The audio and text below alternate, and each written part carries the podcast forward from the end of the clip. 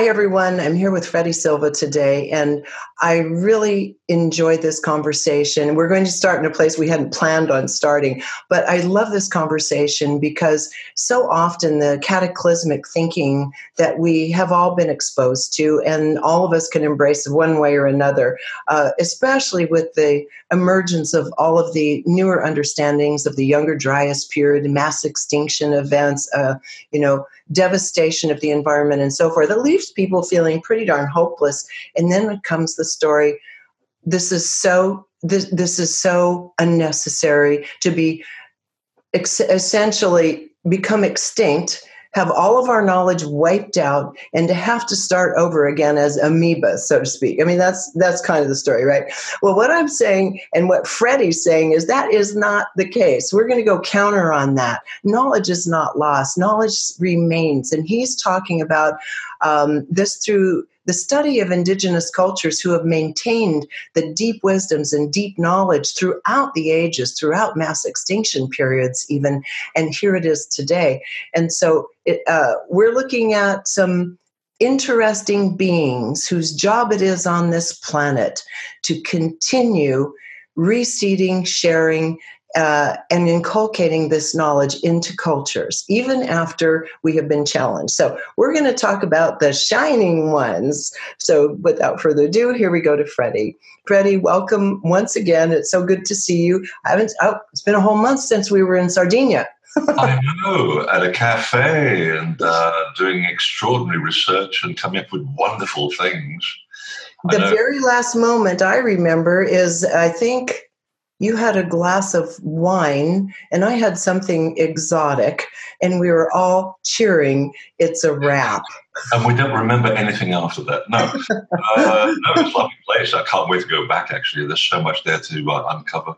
You, and you've uncovered more since that trip. And we're um, guys in production right now, putting all of that together. We have four shows coming up. Freddy, you're featured in every one of them.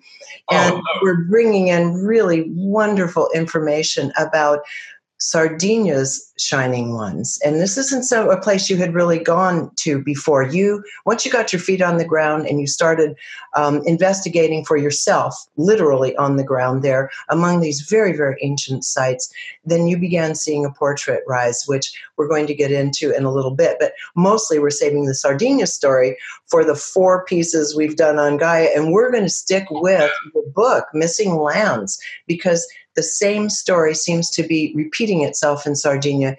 We want to look at the phenomena, but first of all, tell us about Asteroid Day and why we're talking about this first. uh, fans of Queen rejoice. Brian May, who was the uh, originator of Asteroid Day and the uh, astrophysics group and the people who are interested in uh, near Earth objects, uh, got together yesterday uh, to basically tell the world, well, it all doesn't have to be doom and gloom. The trick is to uh, be prepared, and luck always favors the prepared.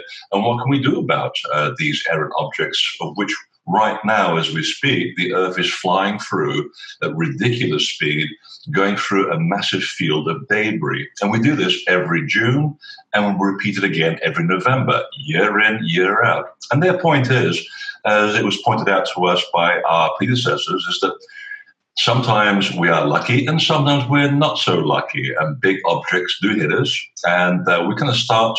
Uh, not quite from scratch, but there are a lot of survivors. The knowledge survives. There are people who are designated to continue the momentum, and we build from what our predecessors had. So I actually find the story very encouraging because there's people who've gone through the whole process before, and they basically were warning us to keep a track of the skies. But no matter what happens, someone is going to get through this. We're going to rebuild, and we're going to continue as we were before. Uh, so I kind of find the story very encouraging, despite all the the gloominess around it. It doesn't have to be that way. I agree with you, Freddy, and I think it's always interesting to keep in mind that well, th- this is this is my view of reality and life, and that is I don't believe any soul is here um, against their own will that any being who has chosen to occupy one of these physical bodies is here because they've chosen to be here. It's a big deal to incarnate into this physical world, and there has to be a commitment there. And there's also knowledge of the times that we're born into and the potentials for, you know, rising and declining civilizations during that particular time. So as beings, we're incarnating now. We're we're flying through debris. Most for the most part, it's leaving us alone at the moment. Uh, someday, sooner or later, as you say, it seems that something will impact somewhere, and it will impact civilization there, and even perhaps globally. But the story is about how these deep knowledge bases continue to be reseeded and thrive throughout our human history, vast, vast human history. So tell us first why you wrote Missing Lands, and then let's dive into the first part of the story. I wanted to really get into a book that talks about an ancient civilization from the point of from a human point of view. Uh, that we have a lot of information. There's a lot of people that are doing the same topic, but the one thing that was missing is the gods. Who were they? Who were yeah. these people? Were they separate people? Did they come from somewhere else? Were they humans? Uh, were they connected in some way? And more importantly, where did they live? Uh, and uh, that's what I, the challenge that I set myself. I wanted a nice, simple book to write. I was so wrong. Uh, again, it goes, you have to look at, uh, I mean, you look at a culture that uh, basically went underwater 12,000 years ago. So where do you begin? Uh, you begin with the people who survived. You begin with the indigenous cultures. And I found that the further away you go from Europe, which is the sort of de facto center of civilization, the further you go away from Europe, the more interesting the story gets. And if we look at the point of view that historians are saying, well, these people were hunter gatherers, they were primitive, well, I would argue that if, if they were primitive people, how did they come up with such structured stories, such well detailed scenarios, and incredible observations? Because when you read the flood stories and the myths about the gods, it seems to me that they weren't just making things up. These were eyewitness accounts. And when you select something from, say, the Waitaha in New Zealand, which hardly anyone knows about, or the people in South America, you find out the two stories are actually connected. And when you link that to Easter Island, those stories thread together. And from there, you go to the Polynesian islands around the Pacific Rim, and you end up in Mesopotamia. All of these stories are interlinked, the gods are all interconnected, as though they were part of a kind of a, a global brotherhood and sisterhood because the women involved as well. Don't get to hear much about them, uh, but they had the most important part of this story. And uh, that's why I wanted to bring, bring this out, to give it a sort of a human angle.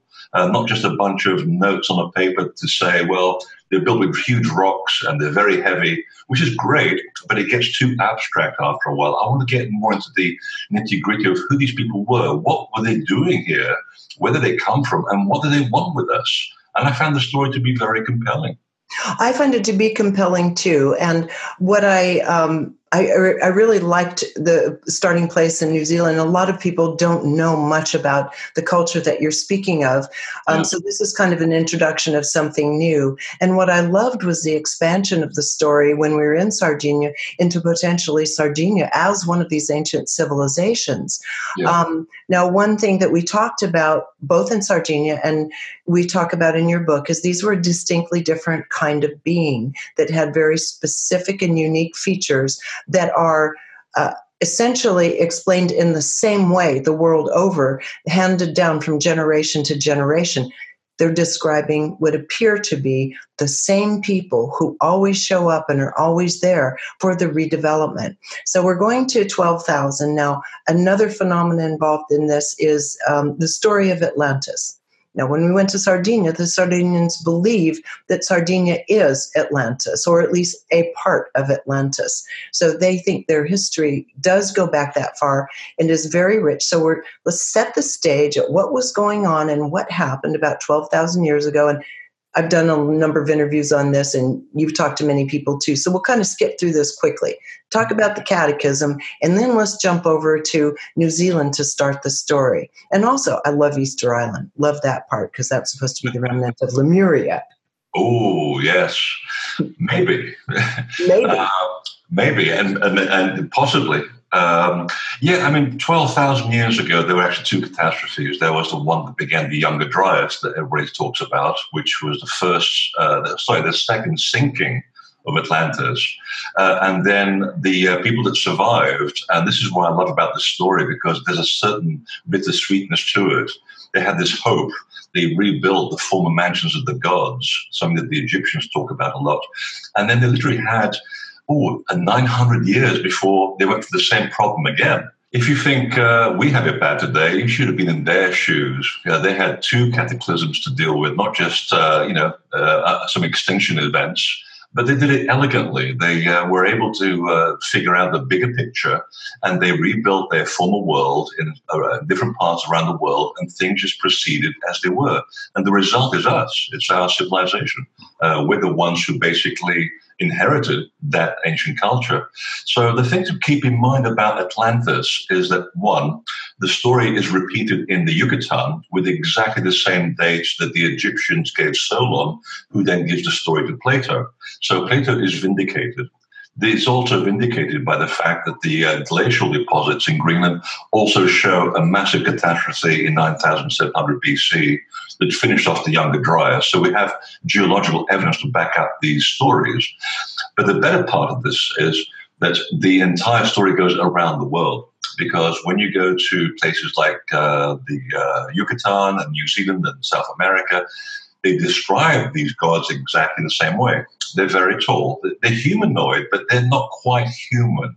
But they were not fazed by them, as in to say, if your concept of aliens is uh, little green men and uh, grey people, that's not what they were talking about. These people were very humanoid. They're just eight and a half feet tall, sometimes about nine and a half feet tall, redhead, green eyes, sometimes blonde, blue eyes, which is a bit weird when you see these people in Polynesia. They really stand out.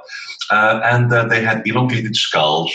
Uh, they had a certain elegance about them. They were very uh, thin, very elegant, almost uh, the classic Nordic uh, Caucasian look that we have today.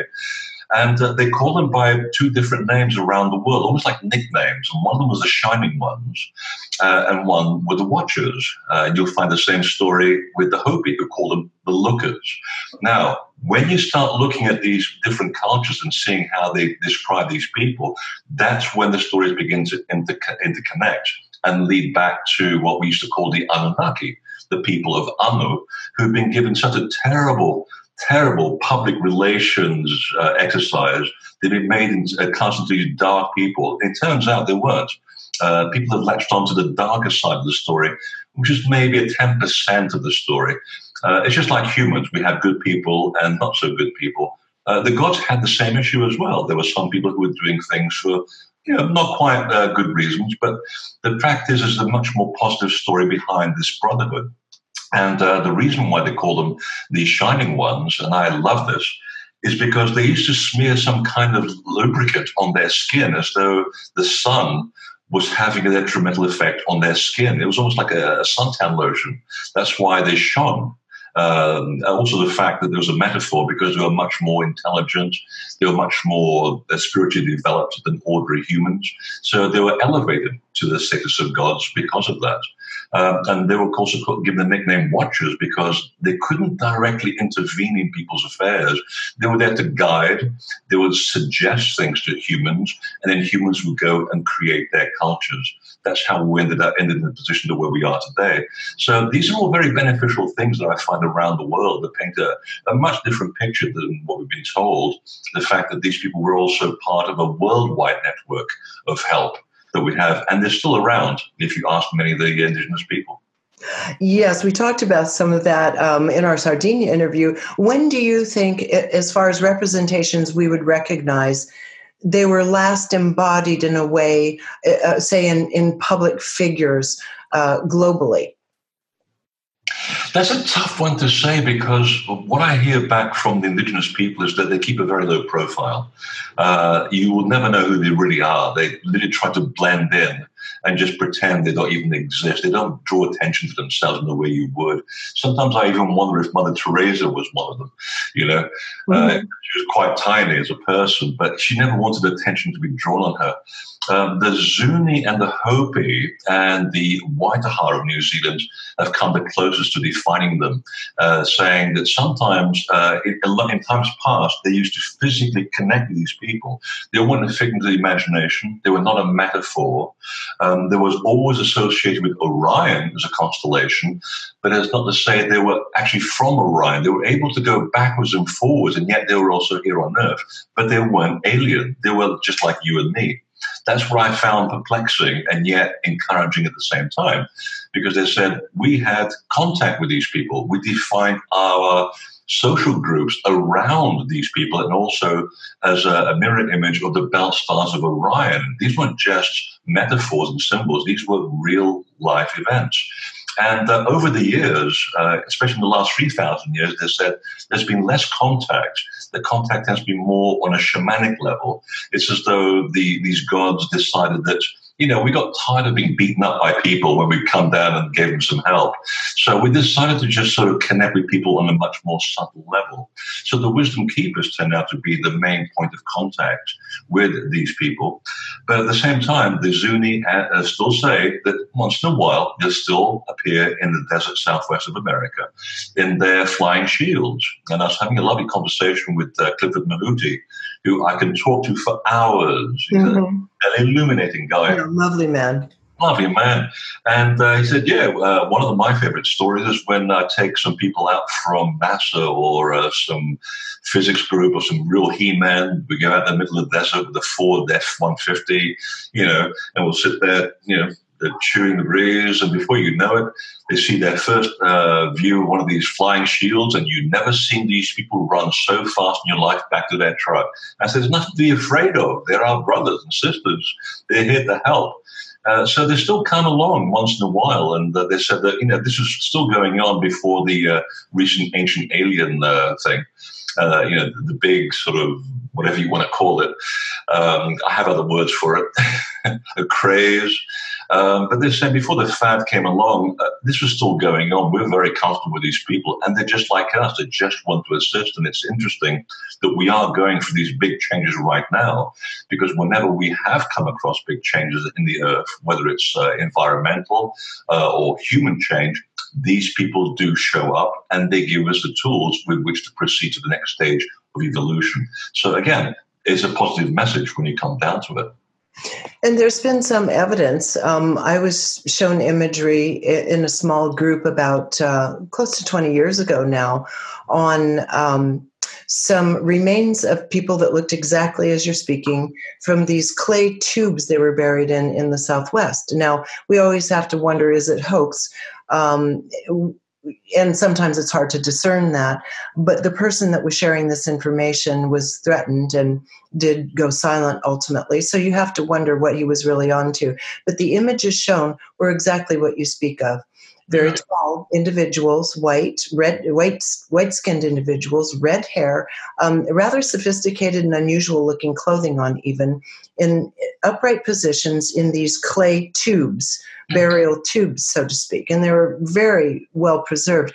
I'm just saying to validate what you you've just said that I have seen some of those images, and I found it very peculiar at the time, not knowing the larger story. So. Yeah. Let's go to Egypt. Let's go to Sumeria and how these figures would have interfaced after the Great Deluge in Egypt and Sumeria. Well, the Egyptian story is extraordinary. Uh, in fact, there's a book that I have that I always rely on because it's written by a wonderful woman, the, uh, the late Eve Reymond uh, from Manchester University in England. And she deciphered the uh, building texts at Edfu, which is basically a, um, a synopsis of a very old book that was already considered extremely ancient by the time the ancient Egyptians got hold of it. And when the Greeks finally settled in, uh, um, in Egypt and they rebuilt the temples in the way that we see them today, so thank God for them, otherwise, we'd be going to see a bunch of rubble down the Nile. Um, they found parts of the books and they figured, well, in, just in case this stuff gets um, lost, we're going to hammer into the walls with hieroglyphs exactly in the way they would have done it in the old days, all the information that's there. And Eve basically deciphered the, uh, these texts. And what they were saying is that the gods, the uh, followers of Horus, they call themselves, uh, in fact, the full title is Shining Ones, Followers of Horus. So they're the same people from Mesopotamia and from South America and from New Zealand and from Easter Islands. Um, they said that we they, they already had been in Egypt um, at the beginning of the Younger Dryas when the first catastrophe hit, and part of their island was already sinking into the ocean. Now, they placed their uh, story somewhere in the Indian Ocean, not far from where the coast of uh, Arabia is today. And uh, they said that we had begun to rebuild the former mansions of the gods uh, and settled in a place that was had a, a, rainy climate, that was actually a very good place to start a new civilization because most of the earth was still covered by ice. So you had a small strip around the uh, between the tropics uh, which was habitable. The rest of the earth was not that habitable, which is why you find so many of the ancient structures within that thin band of the earth. And uh, they said that we we're preparing, and uh, they had this uh, um, vision that there was another catastrophe coming, and they had to prepare yet again. And that's where you get the ibis headed god, Jehuti or Thoth as the Greeks call them, to go out and build pyramids. And it's actually in their original texts uh, that they built them 300 years before the second hit, which was in 9700 BC. So we now have a connection to here to Robert Bauval and Adrian Gilbert's work about dating the, the framework of the Great Pyramids of Giza. So these people were basically building for something in a matter which would survive the next catastrophe because when that hit, they knew that these buildings would survive. So it explains quite neatly why they were using very, very large rocks. Uh, the Osireion, the biggest masonry in Egypt, uh, up the road in Baalbek, uh, 1,600 ton rocks. There's no crane on earth that can lift these things. Obviously, they're meant for these things to outlast whatever catastrophe was coming. So they were thinking already forward and they built this culture before and after the flood in that part of the world, and then took it to other parts of the world. This is where you get the stories overlapping in south of India, where they also lost a landmass, which was itself part of this bigger landmass called Mul, or as we came to know it, Lemuria. And uh, as the indigenous people of the Cook Islands said to me, you won't find these places because the earth has changed so much with the inundation, the rise of sea level, sedimentation, geological upheaval, um, there's no way you can figure it out. And I had a conversation with Robert Schoch as well off the record, and he said, no, it's as good as geologists as we are, we will not be able to figure out what the original landmass were or what the shapes of the islands were where they lived in, because everything is so radically different. Uh, because there was one landmass, one particular island where the gods lived, which is now where the Arabian Peninsula is now uh, now exists, and that was a huge surprise to me, because I always said these people lived on islands for the most part. They kept themselves to themselves mm-hmm. and interact with humans whenever it was necessary, so, and that was when it was necessary. So, do you think uh, now, having been to Sardinia, Sardinia may have been one of those outposts for these shining ones? Because the artwork work that they have in their archaeological museum there shows these tall individuals, unusually dressed, very large eyes. And the large eyes were depicted around the world with yeah. these shining ones. And you and I were speaking about it that we don't think it's necessarily a physical feature, but more metaphorical. They had the ability to see, they had sight. So let's talk about that for just a moment. That and also um, the notion, now that you've had a chance to really dig in and think about it a bit, do you think Sardinia may have been one of their outposts? I think it was because the Egyptians and the Greeks who picked up the story later said that uh, the empire was much bigger. I mean, the island itself of Atlantis was in the middle of the Atlantic. Uh, that story is emphatically claimed in the Yucatan by the people who moved there from that island. They were called the Its. So we have a backup story here. But uh, what they're also saying is that uh, it was the influence of Atlantis stretched through the Straits of Gibraltar yes. into the Mediterranean. So yes. they didn't necessarily have to live there. They influenced. It's a bit like the Roman Empire. Uh, they had an influence over a wide region of Europe and Asia Minor, but didn't necessarily always live in those areas. They had a few little staging posts and a few local people who administered those staging posts. So I get a sense that there's something much bigger going on in Sardinia because some of the research that I did, you know, even before I got there, just looking at the alignment of temples, which tells you so much about commemorating the time when the, the monument was built, I'm getting ridiculous dates of close to 8,000 BC. Uh, which really surprised the hell out of me. I thought if we get to about three and a half thousand BC, I'll be very happy. But once you've got that story there in Sardinia, and you've got the feature with the big eyes, which is, again, like you said, it's seen all around the world. And it's basically to show that these people had their eyes open. Yes. They could see spiritually, and also the fact that they had a better developed sense of intuition than normal people. They were able to see through things. That was what the metaphor was always about. and the fact that the culture itself, called the Nuragi culture, which is not a, a local word, it's a word that I found partly in Malta and also in Azerbaijan and Armenia, which takes us back to the area of the lords of Anu, yet again, who are also depicted with large eyes, the original Anunnaki. Uh, and it literally, these ta- these places that, that they built, these beautiful towers in Sardinia, the Nuraghi, literally means the assembly place of the people that hold the light. In other words, the shining people or the shining ones, which is the nickname of the Anu, who is one of the principal people or the principal name of the gods before the flood. So I find the evidence compelling at the moment that we're layering, you know, little bits of pieces of information around Sardinia that seems to uh, be projected all around the world as well. Uh, there's a sort of an overlap with other cultures. Uh, that's what I find exciting about it because we had no idea that's where it was going to go. So whenever geology uh, uh lets you down or hasn't got enough uh, information, you can look at orientation of the temple, you can look at the etymology and the local myths, which all talk about the importance of Orion, which is always the symbol of those people. So there's a lot of overlapping pieces of evidence here, which is now beginning to build into a, a wonderful whole.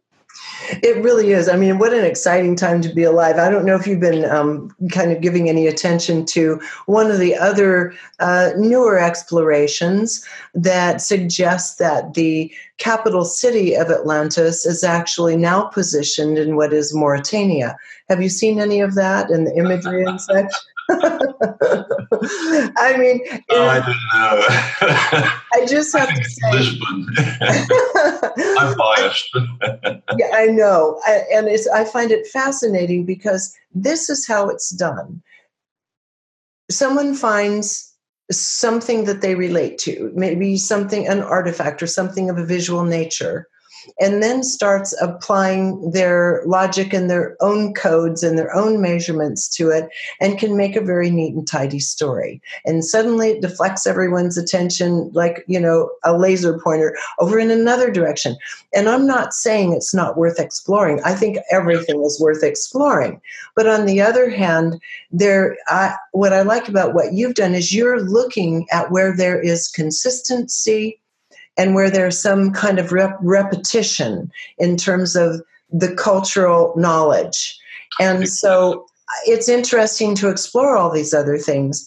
But again, let's put our attention where we have some kind of consistent proof going on that's creating a larger portrait. We can always add all these pieces in. I mean, that's what the exploration and Sardinia was all about. But oh, exactly, yeah. And I mean, it's uh, it's great to speculate. I mean, it's fun. It's, the problem is when you start putting speculation as fact, that's where you get into lots of trouble. It makes our work much more difficult. Yes. And I like to hear what the ancient people had to say because once once you start looking, once you do as much traveling as I do around the world, and you ask local people for their story, and stop uh, relying on uh, you know uh, white people from Europe uh, and all the historians. Not that they're all bad. I'm just saying that they don't have the complete story. It's a very myopic vision that they've given us. Uh, it's a very conservative field afterwards, and I feel for that. Uh, I feel the frustration. Um, they can't, you know, they want to publish. They don't want to be ostracized by their own academics. I get that. But the more you travel, the more I get a bigger sense of a seamless story that's going around. And the one thing that they said is, we really do not really know where everything was. We have echoes of the story in the middle of the Atlantic. We have echoes in the middle of the Sahara, but the problem with the Sahara is it used to be full of the Atlantic, and the Atlantic literally moved from Giza all the way through Mauritania that way. So, yeah, I agree. I think there may be something in that sort of anomaly that you can see on Google Earth.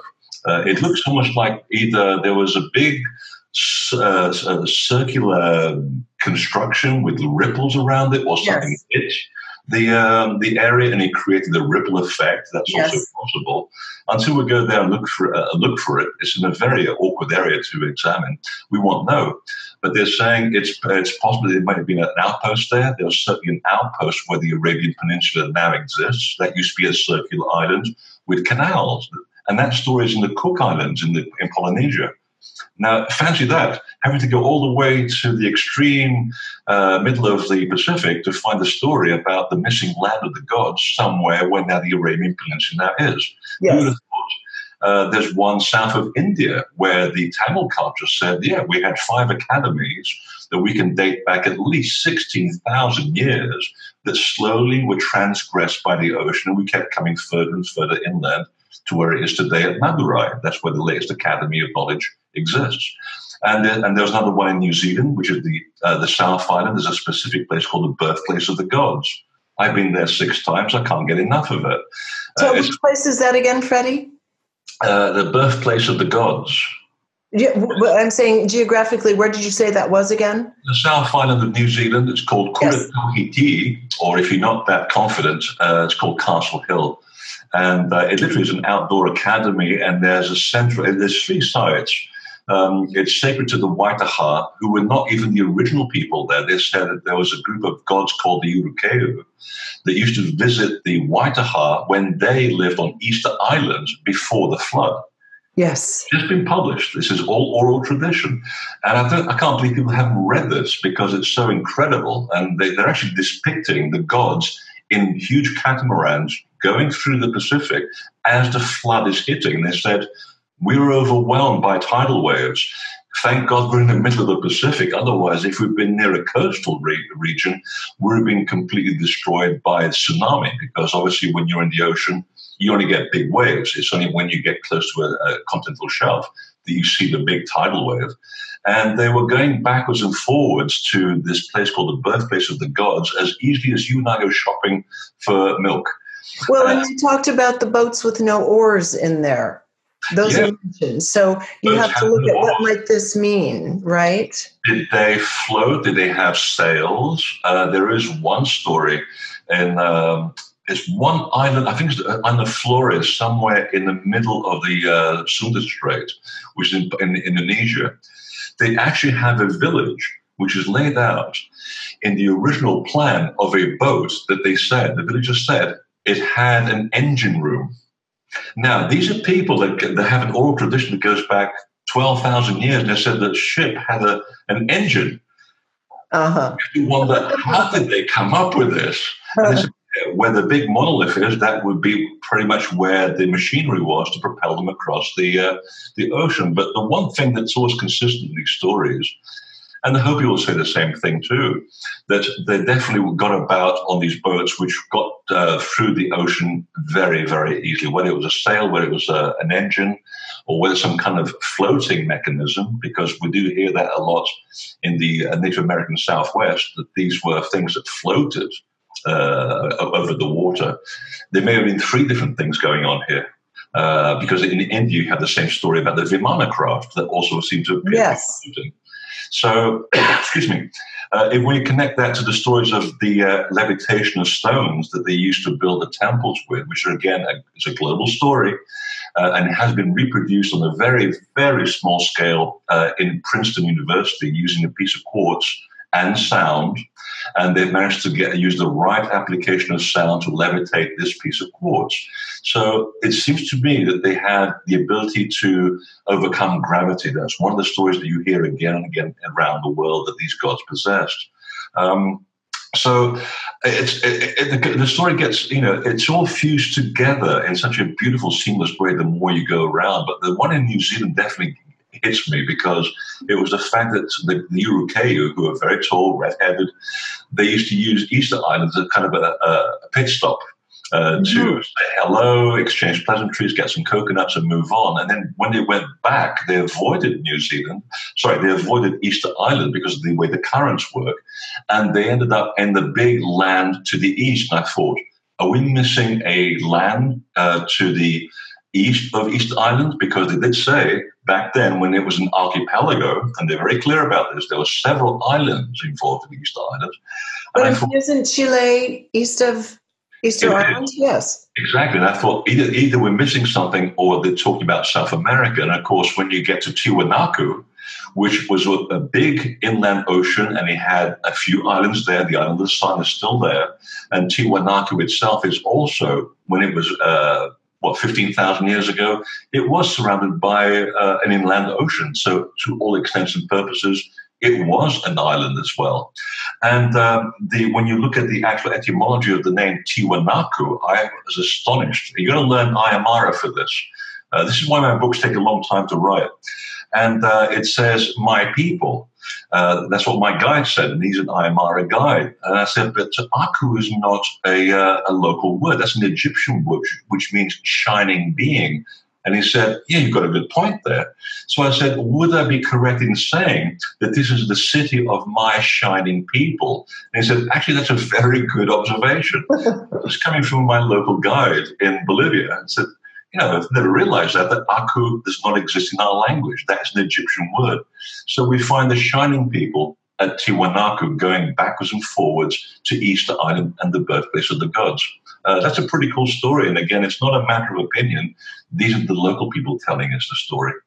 Yes, and this brings up a couple of points. First of all, explain to us, um, generally speaking, in in uh, the, in the sense of rep, as we talked about these stories that repeat themselves what did they generally teach the local populace because this came up again when we were inside uh, some of the Nuraghi in sardinia it even came up intuitively that we could see what was going on in there that matches this what were the shining ones teaching the local citizenry you know, it's really basic stuff when you think about it. Yeah. Thinking, what's the big secret? What was the one thing? Well, uh, be nice to each other, dude.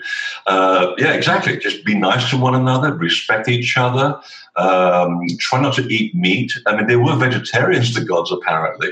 Uh, I couldn't survive as a god, apparently. Uh, I eat vegetables twice a week, uh, not not seven days, but I'm getting there. Uh, but they said, yeah, try to uh, avoid meat as much as you can. Try to avoid avoid alcohol.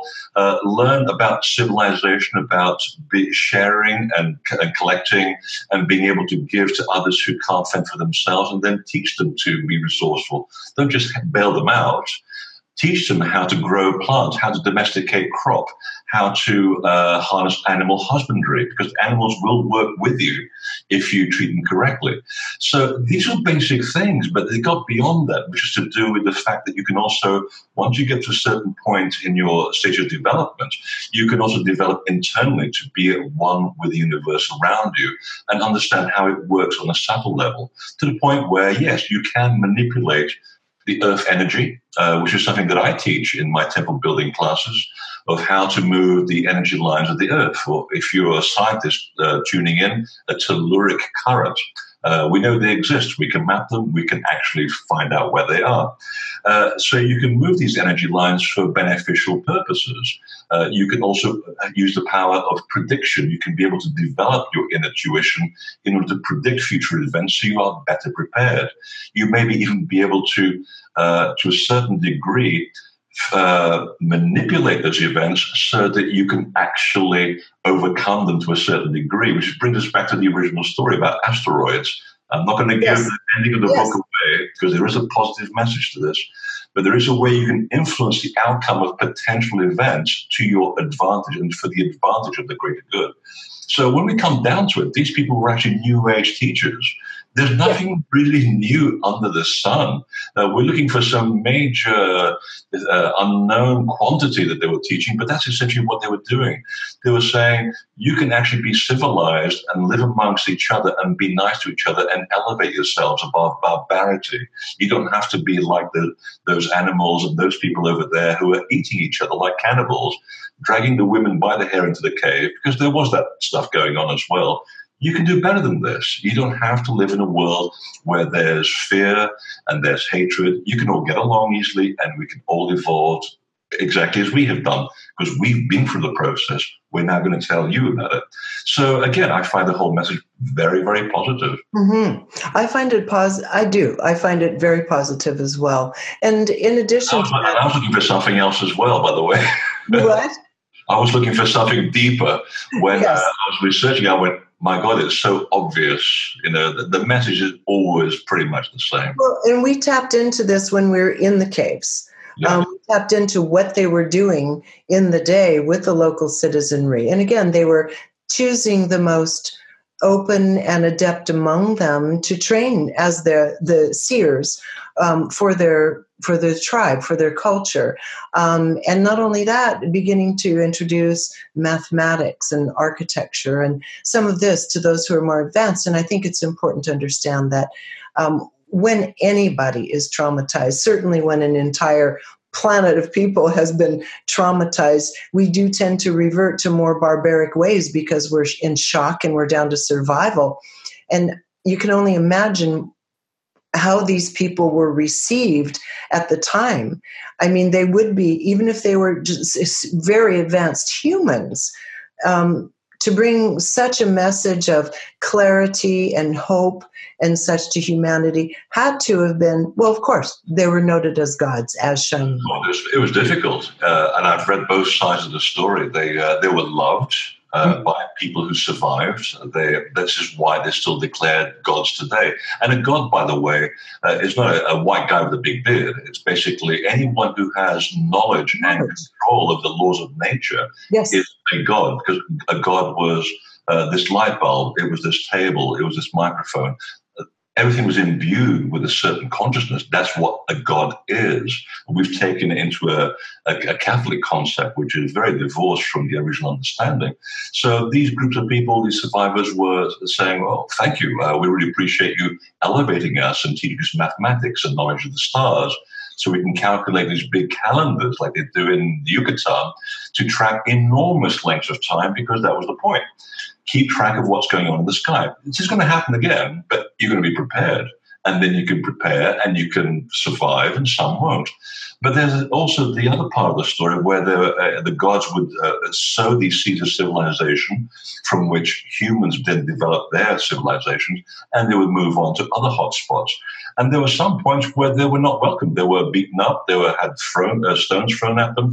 They were basically some were killed. And eventually, like the story in South America with Viracocha and his uh, group of Huayhuaypantli, which means shining ones, um, they basically said, adios, we've done as much as we can. We're getting tired of being crucified, and now we're going to get on our boat and sail across the ocean. And they disappeared. They completely vanished again back to the remains of their islands, which, of course, today are no more. So, again, they, did, they also came under the influence of uh, things that you and I also come under, which is basically there's there's good things in humanity and there's also bad things. They succumb to the same problems as well.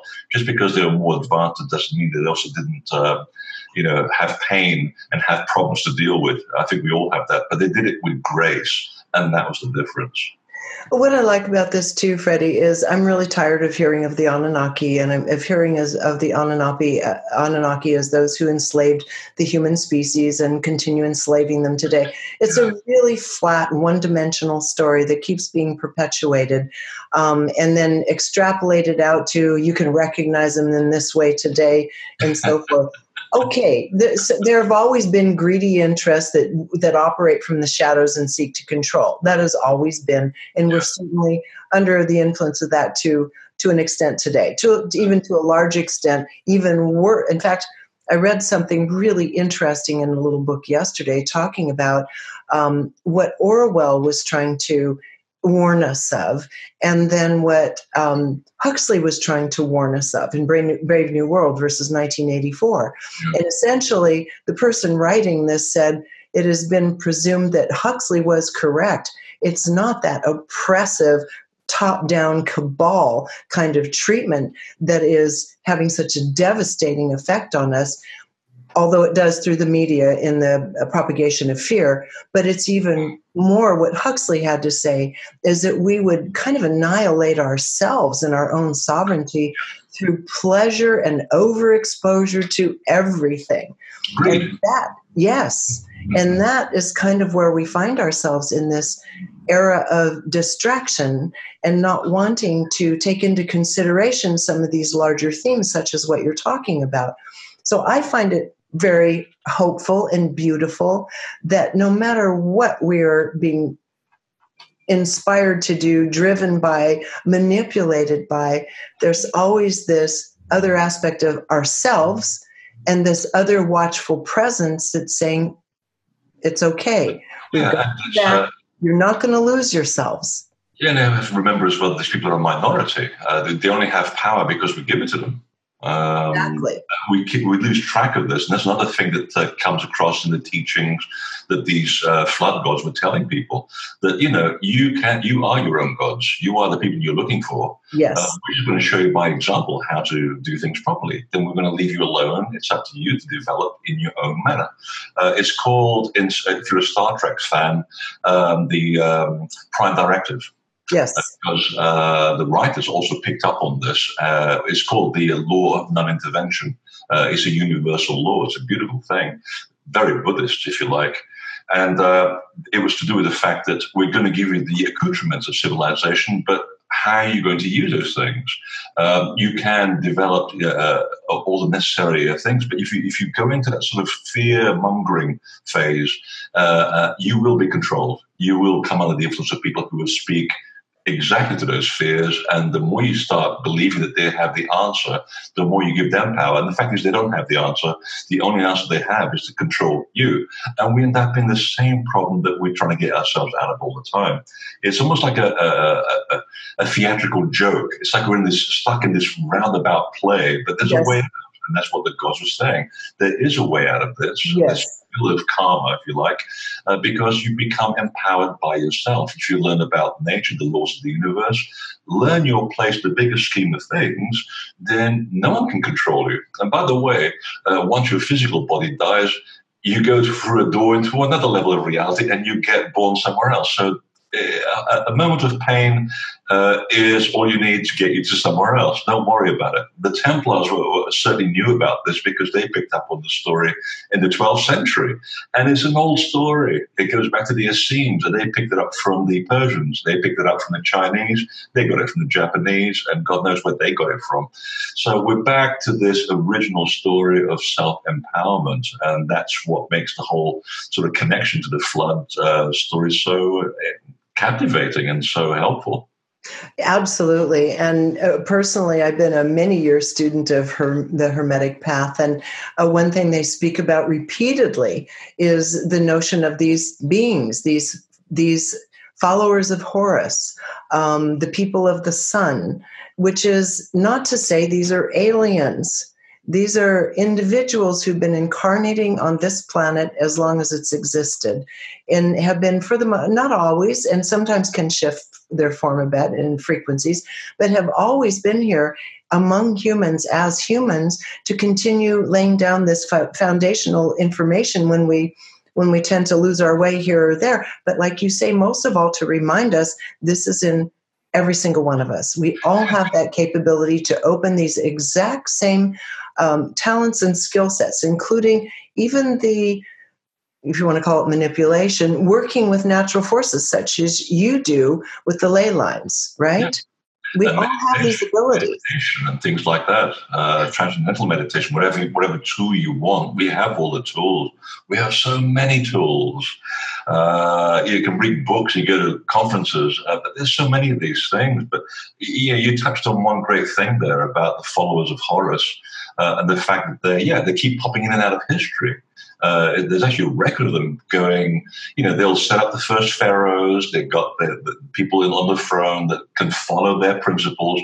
They'll be drawn to the background. A few hundred years go by, you get a nefarious pharaoh, and they'll say, okay, we're going to come in and intervene because you're going down the wrong path yet again. So we're going to basically teach you what we taught you hundreds of years ago, and then they'll go back into the shadows. And the one thing uh, that uh, kind of connects these stories together, again, going back to that sort of negative side, how these people are called reptilians. And I don't know who started this story. It could have been Zecharia Sitchin. I don't know. I'm not here to appropriate blame. But they, people like this, they miss out on the metaphor and the symbol of things because, yes, there are little miniature figurines of the Anunnaki that have been found in Sumeria uh, with, you know, human bodies with little lizard heads but they're missing the point of the metaphor. Uh, the, the usual point of connection that I draw people to is the Egyptian uh, god uh, Djehuti with the ibis head. That doesn't mean that they took the body of a person and grafted the head of a bird onto a human body. That's not what they were doing. The idea was because you, were, you had people at the time who were less schooled than the rest. The only way to communicate the fact that this person represented elegance and knowledge and wisdom was to put the head of an elegant bird that everybody could associate with, which is the ibis, and put it on the head of a person. So that when, say, a laborer who is unschooled and unlettered looks at the image of this uh, person with the head of a bird, he'll, he'll know or she'll know that, oh, this is a person who represents knowledge because look at the graceful way in which he carries himself. Look at the grace of the head. So the one where, you see the one with the reptilian head is actually a symbol of their badge of office they were called the people of the serpents. And again, nothing nefarious. It was all to do with the, uh, with the mark that these people understood earth energy. Earth energy has always been defined by the serpent, the way it moves and flows through the land. So they were all called the people of the serpent. They had the same uh, collective name in Portugal. In uh, Yucatan, they're called by the same name, and also throughout the Pacific. In fact, the Naga people, all the way through Asia, uh, part of that group of people called the people of the serpent, but it was a badge of office. They were not reptilians. So I was trying to bring that back again to the positive because sometimes these things are symbolic rather than physical. That's true. And I think you have to ultimately go with how the information you're being exposed to lands inside you. And uh, this is something that we're not we're not taught. We should be taught from childhood how to discern how to discern truth. Weird websites we have to go to. What? Weird websites we visit. yes. well, and so the way I look at it is if you're encountering information that essentially creates more fear in you and more disempowerment in you, you're probably not in the right place. And that's not to say that there aren't challenges, that there aren't, and I said this earlier, there aren't that there aren't external forces that would love to exploit and control each and every one of us. There are, but we're far more powerful than that. Yeah. And so, you know, for me, I've read a number of books on on these topics about um, the post you know the post uh, diluvian period where we have to rebuild. And and as you say in western um, in western science they simply say well it's kind of interesting and ironic that the same knowledge seems to pop up in different places around world, the world at exactly the same time. And you're saying, well, of course it does, because these individuals out teaching the same thing at the same time. Suddenly mathematics appears at the same time, agriculture, it all suddenly appears. In fact, NASA did a, a study on this back in 1972. They were fascinated by these hotspots mm-hmm. suddenly manifesting exactly the same time around the world. Well, that's because the knowledge had just bump into our heads, which is it's possible. We could have been having the same hallucination, popping the information from the grid. I'm totally open to that. But the fact is, it was already here. Uh, because that's what the ancient people were saying all along. The, the, the, knowledge was already present. Someone taught us, and we took it to another level. Yes. That's what it came down to. And in fact, it brings us to another interesting point of conversation, which is the obstacles. There are, the point of being here on Earth is to have an obstacle.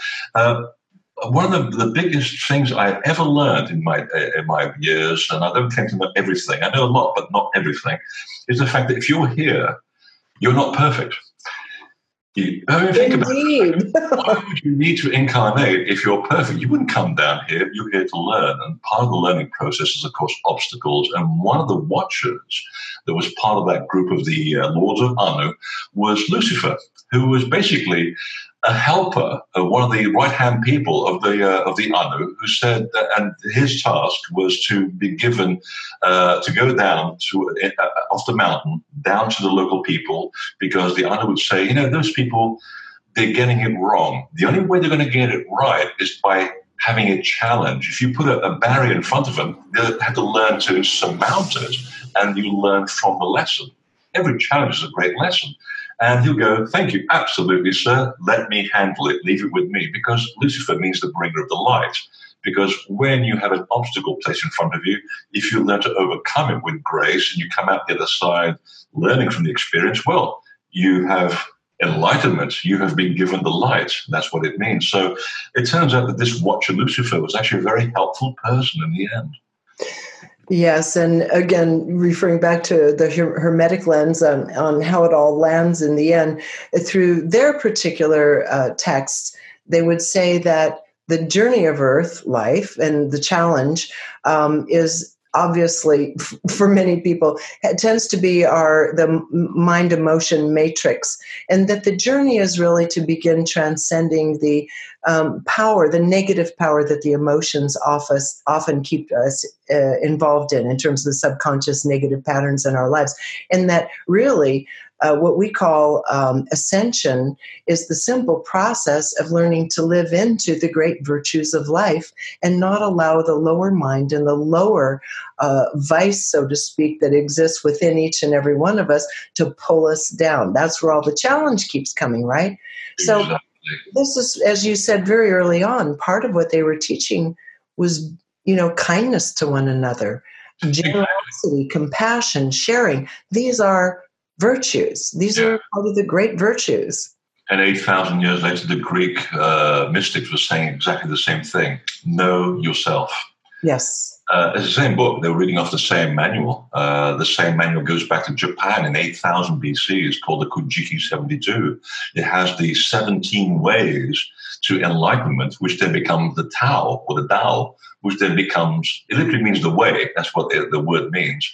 And it becomes the way that the Essenes were teaching. Yes. And that's what they also uh, had in, uh, that's in Native America. That's what they had in New Zealand as well, about these groups of enlightened people that said, hey, we got a better way of living. Uh, how about doing this? And they said, okay.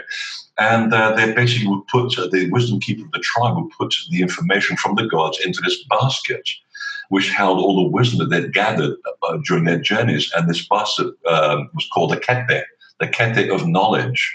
And that's why you have these symbols around the world with these little baskets and little uh, men holding onto these baskets. And there's, I mean, I, I am always fascinated to read all these stories on the internet about what do these baskets mean? You know, did they hold a potion? Uh, was it a, a man bag? uh, they didn't put uh, you know money in there. No, uh, just go to Polynesia. They still have that word and that symbol there, just as you do on the pillars of Gobekli Tepe from 10,500 BC. The same little baskets. It literally is a place where the knowledge used to put into. And those three baskets specifically on the T pillar of Gobekli Tepe, each one of them represents one of the belt stars of Orion. all of these gods are intimately associated. And the Waitaha today, uh, there's only about, uh, I say about 12,000 of them left in the South Island of New Zealand. Very quiet, shy people, uh, much like the Hopi, actually. Um, they still have their three main groups of wisdom keepers within the tribe. Each one of them is a reference to each one of the, the uh, stars in the belt of Orion. Uh, how's that for a great story? Absolutely. And as you go through all these stories that you've learned, it just keeps being narrowed down to some of the most simple tenets, as we just talked about a moment ago. And yes, it's a lot of fun. It's a lot of entertainment to be informed about all these other potentials. I personally love it for myself to explore this and that out, but we can't get around the fact that the truths are actually noble truths, are quite simple. And these beings have been present all along or still present all along. And your book does a beautiful job of showing how they showed up and were represented. It's a magnificent book. I had three pages of notes. We've probably got the first five. Only three pages. oh, I overstudied again. But the reality is, um, we only have so much time, and people can dive in for themselves and get the really deep, rich flavor of what you've discovered along the way. I, so I guess we've come to the time where you can give us your kind of final take on all this without giving away the punchline. Oh, the punchline. No, I never give away the punchline, but there is a silver lining to this story. Um, no, I think the, the, great part of this project was literally about finding the humanity in these gods, finding out that they were just like us. They, they had searched and had found what we're looking for. And they gave us all the tools. We just have to go back and reread it, clear the clutter, and simplify. It's a very simple message when you come down to it. But again, paradoxically, you have to learn a lot before you actually get the simple message. And it was the fact that they lived, they kept themselves to themselves. They lived mostly on islands or places that resembled islands. Most of them have now gone. Uh, the birthplace of the gods and Tiwanaku being two of the remnants of places where you can still can go to travel, uh, potentially Sardinia as well. Uh, so this is the big story of where we come from and where we're going. It's a pointer to, uh, it's like a gateway to another level of understanding just at the time when we need it most. So it's very opportune that suddenly this stuff is appearing. Absolutely. Back to the future. It's all about consciousness. thank you so much for taking the time to do such incredible research. And as I said, I read a couple other books in and around these subjects. And what I like about yours is that it did really bring in that human element. You're very honoring and respectful of the indigenous people who you've learned these stories uh, from and tying the pieces together in such a consistent way. So, congratulations on the book Missing Lands. Everybody can find it um, on Amazon. And thank you for taking time to explain it today. And we have four more episodes with you going into the deep story in Sardinia oh, coming up on Gaia. Cancel the subscription right now. it was windy and blustery and rainy, and some of the shots were ruined with uh, very colorful looking umbrellas. Uh, against the backdrop of these um, Nuraghi, but that's okay. We made it work. Yeah, it shows that we're doing really hard, muddy work. You know, we get in there, do the real thing. We don't sit in armchairs. Well, we do certainly do work in armchairs, but you got to get out and get dirty. You know, got to get the elbows in there. It was fun. It was fun. Well, I look forward to seeing what Gaia does with it. It's in production right now. I just want to let you know that, and also let you uh, watching this right now know that as well. So you can look for that on Gaia in a couple months' time. It takes a while to produce these kinds of series. So, meanwhile, Freddy, thank you so much for taking time to be with us and for writing your beautiful book. Thank you. And you, the next round's on you. Okay, next round is on me. okay, everybody, thank you so much for joining us again. Missing Lands, you can find it on Amazon.com, Freddy Silva. You can also go to his site, uh, invisibletemples.com. Until next time, thank you for joining us here on ReginaMeredith.com.